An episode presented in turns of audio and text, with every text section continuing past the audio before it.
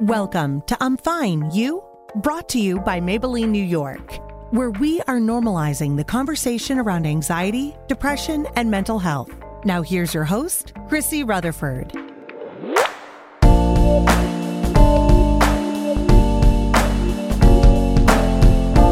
Hi, and welcome to Season 2 of I'm Fine You, presented by Maybelline New York. Maybelline's Brave Together initiative is dedicated to breaking the stigma around anxiety and depression while addressing challenges and providing resources to those in need. Hi, I'm Chrissy Rutherford, and on this podcast, we're channeling this mission into real-life conversations to help normalize talking about our mental health and provide guidance and resources to those who may be struggling or know someone who is. Today, I'm so excited to talk to Maybelline's global brand president, Trisha Ayyagari. Not only is Trisha a leader in the cosmetics industry, but she is also a passionate mental health advocate. Today, we'll talk about her personal journey and why Maybelline New York is so dedicated to destigmatizing mental health.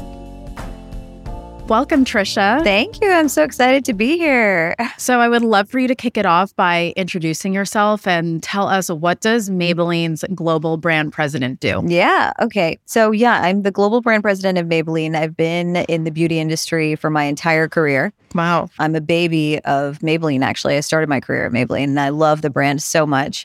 And basically what we do within our team is we develop all the products, all the campaigns, and all the strategy for the brand on a worldwide level. So I have an amazing team based in New York.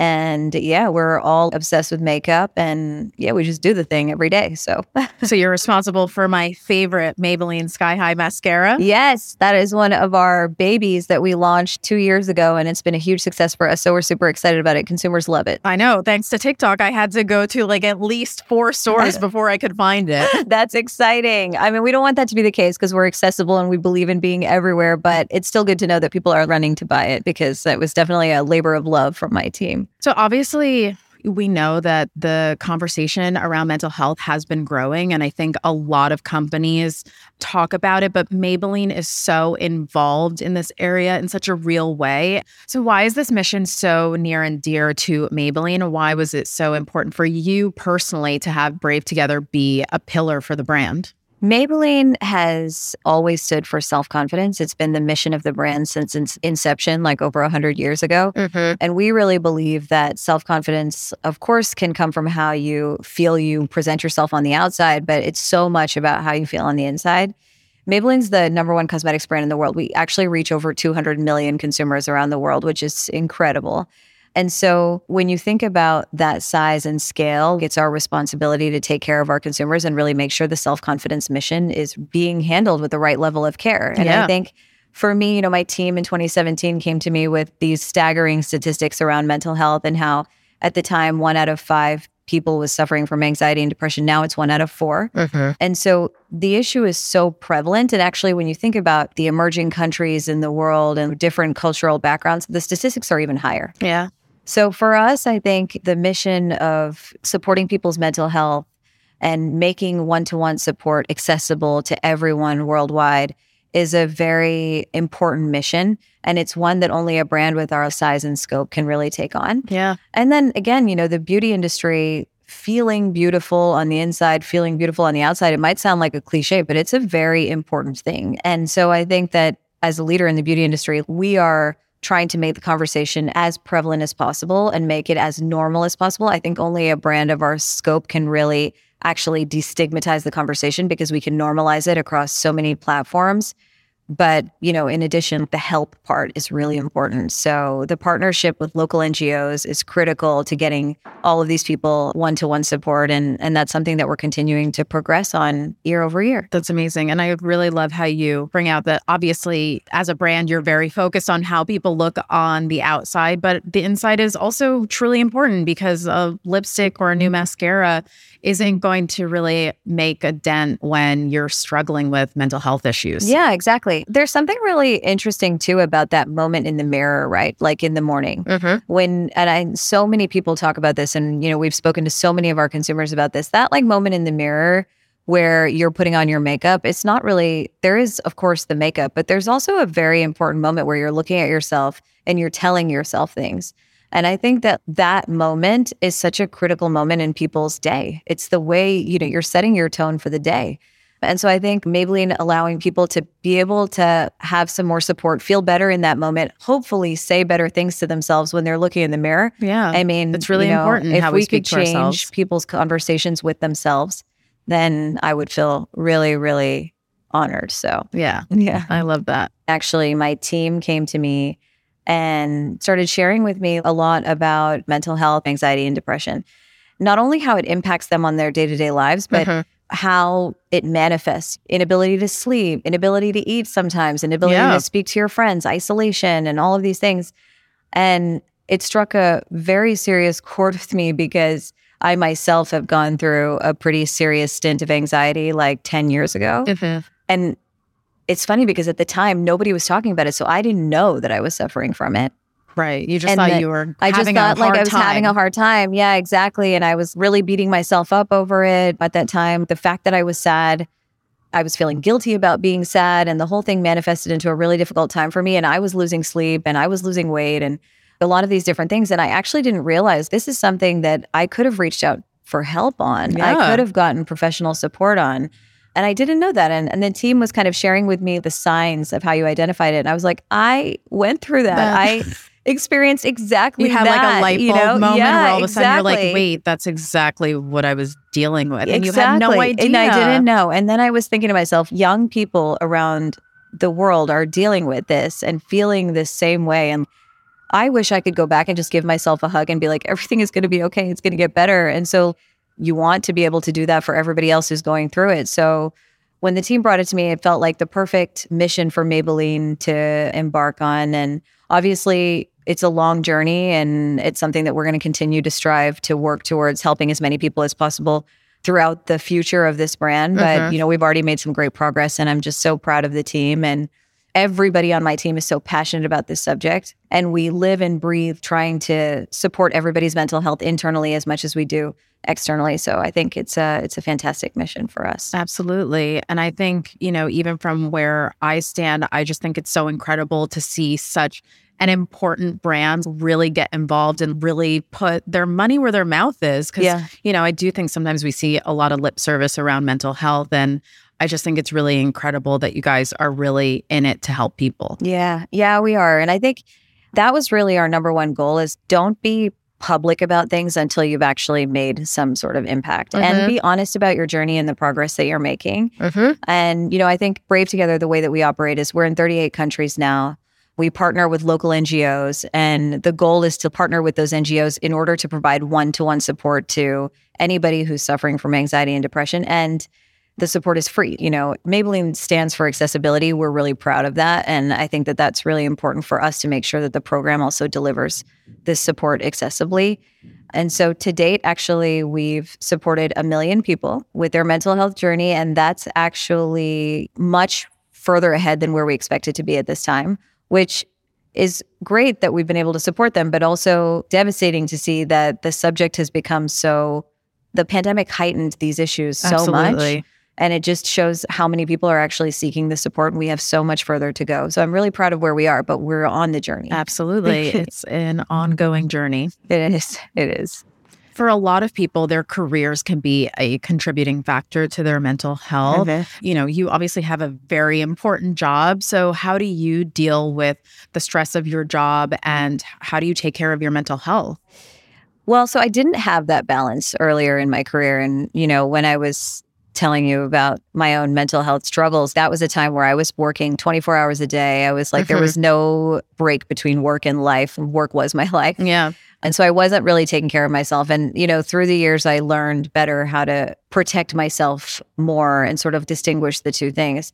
I love my job. I'm really passionate about my job. So working hard for me is part of who I am. Yeah. But I realized I really needed a balance. So I have very strict rules. Like now I have a baby, so things have changed. So we'll get into that as well and how that can affect mental health. So the baby is my sole reason to run home from work at a reasonable time every day and just kind of disconnect and be with him. But prior to that, honestly, it was the gym. I was very much like, I'm signing up with classes and they're going to start every day at 6:30 and I have to be there. And I'm one of these people, like, if I pay for a class, I am not missing that class. Right. And so, like, every day I would have some sort of class at 6:30 and I'd be like, I need to get out by that time. And it really transformed my work-life balance because I just started to realize things can wait till tomorrow.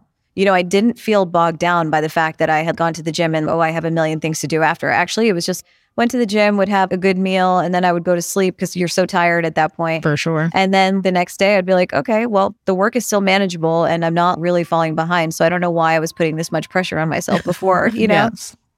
And I think that once you establish that too, you realize that people really respect your work-life balance. Mm-hmm. Like, I've never been critical of other people and how they manage their work-life balance, but I was so hard on myself. So being able to set that balance for myself, all of a sudden I was like, nobody's judging me for this. This is in my own head. You set a boundary for yourself. Exactly. Yeah, I set a boundary for myself. And people really respect when you set your own boundaries. So I feel like it was a matter of finding a routine that would allow me to focus on myself every day for a certain amount of time. Yeah. And it's so great to just go to a workout class and just get that like stress and whatever out. And it's all about you for the hour. Yeah. And I found, like, I actually used to be obsessed with SoulCycle. And so I would go to SoulCycle every day. But the reason is because those instructors say so many motivational things. Right. That you're like sitting there and you're jazzing yourself up by like telling yourself exactly what they're saying. They're like, you can do this. You can push. You're amazing. And I'm like, yeah, I am. I'm doing it. You know? And so it's like that moment where you can really focus on yourself. So I really appreciate classes like that. That was kind of my way of focusing on myself and getting into a better pattern in my life in general, you know? Amazing. Yeah. And in that same vein, how do you make sure that the people that you're working with are also taking care of themselves? Because I'm sure at different points, you've probably seen your team working constantly around the clock. And do you ever feel like you have to step in and be like, you need to go home. Like, you need to go to a workout class or drag them along with you? Yes, I do see that. So for my team who's listening, please don't work 24 hours a day. No, I think that I've realized so much of, you know, you have a lot more control over your own life and your own balance than anybody else really can. So what I recognized was that I was walking around and telling people like, you should go home, you should go home, you should go home. And they're like, but you're still here. So why would I, you know, why would I go home? And then they, you know, because everybody's hustlers. My team, they're striving, you know, so they're like, well, my boss is here. So why would I leave? So basically, I just realized if I create that balance for myself, then other people are going to just use that as an example and not feel as much pressure. So my hope is that me having a balance and me leaving at a certain time sort of cascades to my team as well. Absolutely. And then, you know, my team who runs Brave Together has been an incredible resource in this way. So they've been setting up various points of mental health checkups within our own team.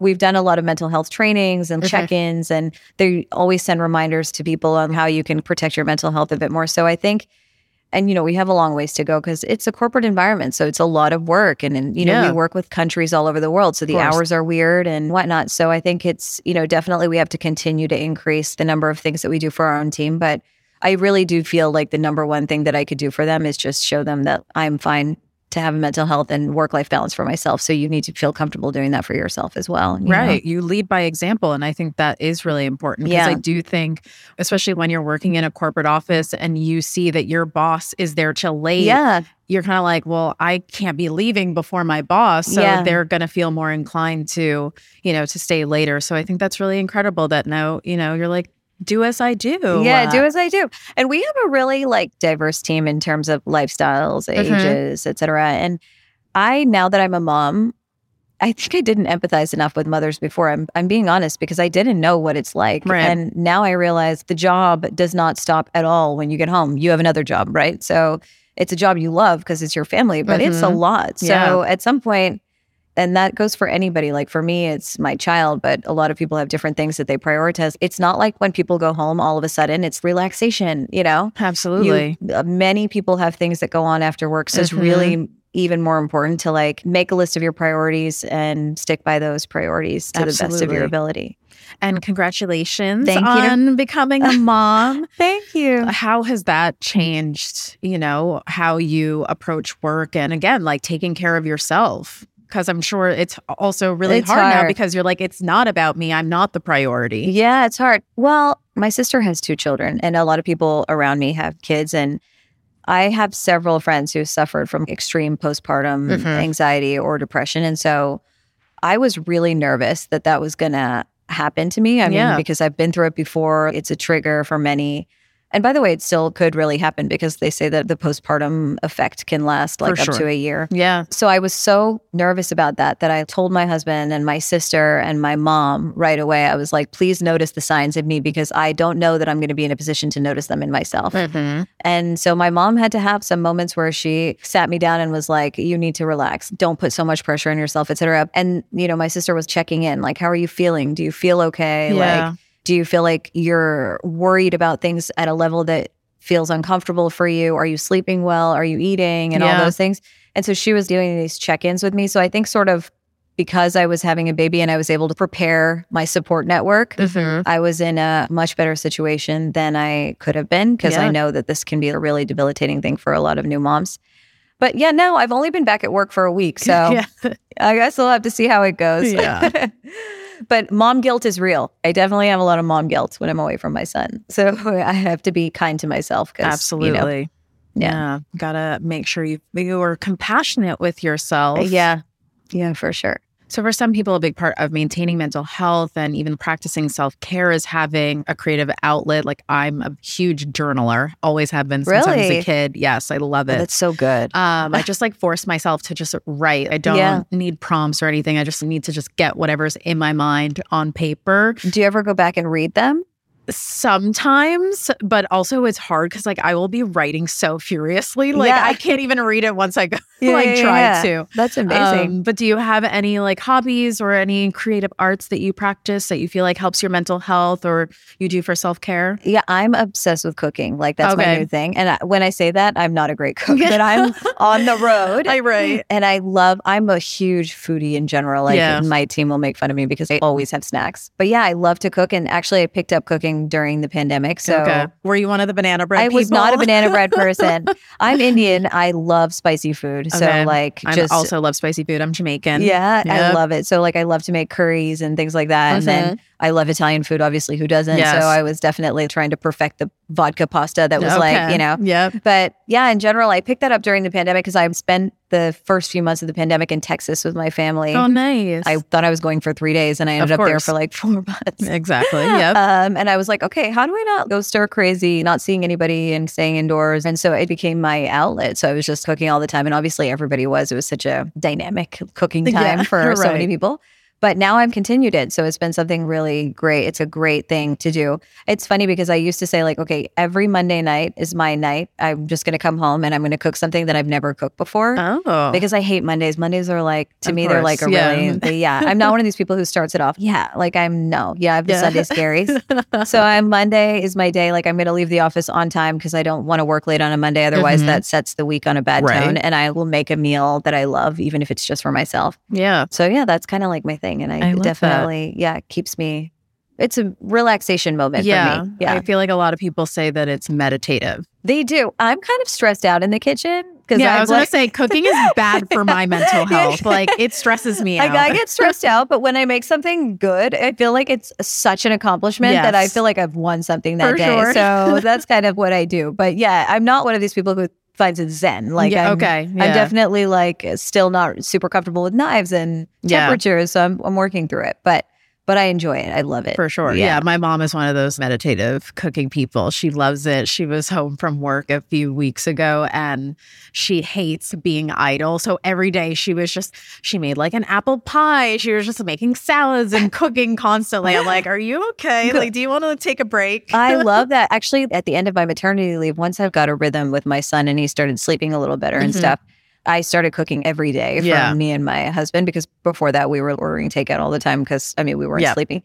And now that I'm back to work, I haven't really cooked much. And he's like, I kind of miss you being at home. I'm like, that's not going to happen. So we got to figure it out. Will you make your Monday nights? Will you make your own baby food? Everybody asks about that. I don't know. I don't know if I can really take that on. Sounds like a big ordeal. Right. I think the organic ones from the store are probably going to be my jam. Fair. I'm a person who's make your life easier in whatever way you can sort of thing because work's already a lot and being mom is already hard. So simplify things. You don't have to live up to anybody else's expectations when it comes to that stuff, you know? Yeah. I think also when it comes to the mental health journey, I think community can be so important. And obviously you talked earlier about leaning on your mom and your sister. Do you have other communities that you feel like you connect with that really help you and support you in your mental health journey? Like I'm sure the people you work with probably have become a community for you. Yeah, definitely. So in terms of community, I mean, I have an amazing support network with my family, of course, but I also have a fantastic group of friends in New York. And we all used to live 5 minutes from one another. So just, that's the best. I know, it's the best. So basically being able to like just have dinner or drink or whatever anytime you're having a tough day and just exchange your feelings, honestly, was a really huge help for me when especially when I took on this job, because this is such a big job. But now at work too, the conversation around mental health is just so much more prevalent. Mm-hmm. Like we all feel so much more comfortable talking about it. And I often have people like just checking in with me to find out if I'm okay. Honestly, I got so many texts and messages from my team when I was out on maternity leave, just checking in to see how I was doing. We actually have an on-site therapist who comes in every Tuesday and takes sessions with people from my team, and it's completely booked up every week. Oh my God, I would absolutely be using that if I worked in your office. Yeah, exactly. Actually, and she is such a warm, understanding person that I think a lot of people who had never done therapy before, first of all, it was their first time to do it with her.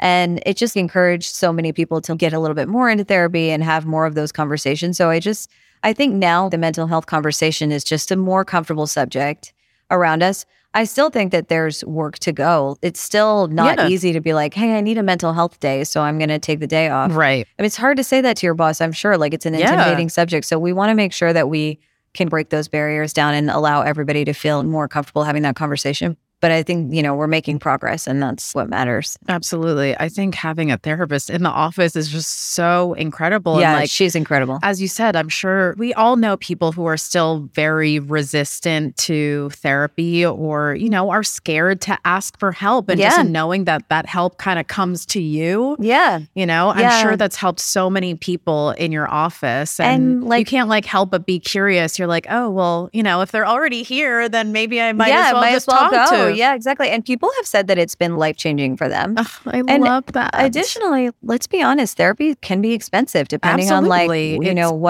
setup you have. It could be really cost prohibitive. So just, again, with our whole mission of making one-to-one support free, we had to find some way to do that within our own team as well. And I just feel like when my team came to me with this idea, I was like, this is amazing. We have to do it. So I'm hoping that we can keep making the program even more accessible, but it's honestly a great resource. I hope other companies will take note and implement the same resource, because I truly think that's incredible. And like, when I think back to when I had a corporate job, that would have been such a game changer. Yeah. I think a lot of companies now are doing better in finding ways to allow for like moments of relaxation for their employees. And I find that really incredible. And I think we all just need to continue to do that, because people who feel mentally well can obviously deliver more in the workplace. They're able to put their best foot forward, and that's what we want at the end of the day. So I think it's a really critical thing. Yeah, and being able to help set up a system where people can work on themselves and hopefully show up to work as their best selves is really invaluable. It is. It really is. So now let's talk social media, because social media is another factor that oftentimes can have negative effects on people's mental well-being. And how would you describe your use of social media, and have you felt impacted by it? Social media is hard. I have to take breaks, to be honest. And I go through periods where I take breaks. So when I was telling you that I was going through a period of anxiety like 10 years ago that was really bad, my dad was really sick. He had a terminal illness and he passed away. And I was very overwhelmed by just looking at social media all the time and seeing the glossy version of everybody's lives. Of course. And it doesn't mean that I wish badly for anybody, but it's really hard to try to focus on your own wellness when you're being surrounded by imagery of people that doesn't necessarily feel like anywhere near where you are. So I actually got off social media for months at that time, which was hard for me, but I did it because I needed to have that mental detox. Yeah. And I still have to take breaks from it, because it's one of those things where it's great in some ways because there's so much to learn, especially with my job. Like I can't not be on it, you know? Yeah. But choosing carefully who you follow, I think, is important. That's a huge one for me. Yeah. I had to really unfollow a lot of people. I was like, if people are talking about what this person is doing, I don't need to follow them, you know? I hear you. I was just cleaning out my follower list yesterday. Like, it has to be done. Yeah. And I think it's a lot of pressure to say to people, have all this imagery in front of you and then be very strong and confident and don't feel bad and, you know, whatever. That's just not a reality. Out of sight is out of mind. I really had to absolutely. You know, I talk about this a lot because I think for most of us, and I'll be the first to admit, I'm spending the majority of my day on social media. Yeah. It's part of my job. And I don't think that people think enough about how we have created these little digital worlds for ourselves in which we're just constantly being fed all these different images and content. And so being able to really curate and make sure that you're seeing content that is not going to feel harmful or not going to constantly have you in this state of comparison is really, really important. It's really important. The second I feel like I'm following someone that's making me feel any type of way, I'm like, I just gotta mute this, unfollow, whatever. I agree. And there's also just so much negative news. And I understand that we do need to have awareness of what's going on around us. But there are limits to how much we can take of negative information. Completely. And the pandemic was a perfect example of a barrage of negative information all the time. Yep. And so at some point, just turning it off and not listening to it. I think that the one good thing was that everybody was engaging in self-care activities during the pandemic. And so that was one really positive thing because you're focused on that versus focusing on all the negative news around you, you know? Yeah, turning off the notifications. Turn them off. Yeah. And the alerts from all the news sources. Exactly. Because you need breaks. So for me, it's just about taking breaks and carefully curating what I'm looking at. Yeah, absolutely. Yeah. I'm with you on that. Yeah. Also, let's talk about experiences of prejudice and marginalization, which can absolutely have adverse impacts on our mental health. And as a woman of color, how would you say you have navigated that in your life and in your career? I have to say, I've been a bit luckier in my professional life. I haven't really experienced these issues in my professional life, but of course I have in my personal life. Yeah. And I'm sure that many people can relate when I say when you've experienced those things in your personal life, it is scarring. Those things don't leave you, right? You don't forget. Yeah, you don't forget. And I think that, working on being okay with wounds that you may have from facing those issues is something that I'm still working through, especially, I have a son now who's mixed race, obviously. And when I think back on any racism or prejudice that I went through as a child or as a teenager, all you want to do is protect your son from that, right? And looking at your son also brings a lot of those feelings back because you remember those things so deeply. Yeah. And so I would just say that for me, it's just about, I'm still working through it, but I think it's about the necessary sort of acceptance of those wounds. I don't think that it's something that I necessarily will heal from, but I do think that it's something that I need to just accept and understand that, unfortunately, no matter how much I try to protect my child, or even myself, that it's still going to happen, right? So it's still going to happen to some extent. And in a way, I've actually gained a lot of strength from that. And now I'm super proud of my, my background and who I am. And there are so many people that I can relate to in the workplace, especially, and feel so proud of that we're all here doing the thing together. Of course. But definitely, I think it's about acceptance of the fact that that happened and, we need to move on from it and learn from it and it might happen again. And these are just stones, right? These are just also conversations that you will have to have with your child and explain. And he's going to face and understand so many things that I probably would never have gone through myself. I think the world is becoming so much more accepting in some ways, and there's so many of the right conversations happening. Yes. But there are going to be things that we don't discuss now that are going to be discussed in the next generation. I sure hope so. Yeah, exactly. And so I hope that the world gets much more kind by the time that he grows up. But at the same time, he's going to have his own issues to face, and we're just going to have to navigate through them, Yeah. Well, Trisha, this has been such an incredible conversation. I'm so glad that we got to sit down and talk today. But before I let you go, I also just wanted to let you have a moment to send a message to anyone out there who is listening or watching who may be struggling with their mental health or, know someone who is, and what's one last message you would like to send to them or just a piece of advice that you would love for them to hear? Yeah. Probably two pieces of advice. The first one is so many other people are going through this. Yeah. So don't feel alone when you're suffering. And I think that just the knowledge that if you're open about it, you don't even know how much that can impact so many people around you, because there Absolutely. Are so many people around you who are suffering from the same thing. So I think give yourself the comfort that you're not alone at all, far from alone. There are so many people around you who can relate and also would be willing to help should you reach out for a hand. Mm-hmm. And the second thing I would say is more personal for me, because it was a journey for myself, which is forgive yourself for everything. You know, forgive yourself for how you might have reacted or behaved, or how you might have gone into isolation, or how you might have treated other people when you yourself were in a bad place. Yep. Because that forgiveness, I feel like, is part of the journey, and it was part of my journey, I should say, in overcoming, you know, my anxiety, and also not necessarily allowing myself to go back into that state so easily again. Right. Or just like adding a whole nother level of pressure to yourself, because it's like you're struggling and now you feel bad because you were struggling, and because of how you may have reacted. And I think that that's okay. Like, you have to forgive yourself. You need to be the number one champion for yourself. So I think the kinder you are to yourself, the more you sort of accept that you went through something or that you're going through something, and it's okay that you're going through something, and it's okay that you can't be your best self. That forgiveness is really critical, I personally feel, in sort of moving through this journey and finding your first better day. So that would definitely be my advice. I love that. Yeah. Thank you again, Trisha, for being here. It was such a pleasure to talk to you and hear your story. Such an honor. Thank you so much for having me. I want to give a huge thank you to Trisha for coming on the show today and talking about her mental health journey and Maybelline New York's commitment to helping others with theirs. And remember, we're here to provide access to mental health resources and support to those who need it most. For more information, visit Maybelline.com/Brave Together. And don't forget to make sure you're subscribed to I'm Fine You. And if you're enjoying the show, leave us a review and tell us what you like. We'd love to hear from you. I'm Chrissy Rutherford, and this has been I'm Fine You, presented by Maybelline New York.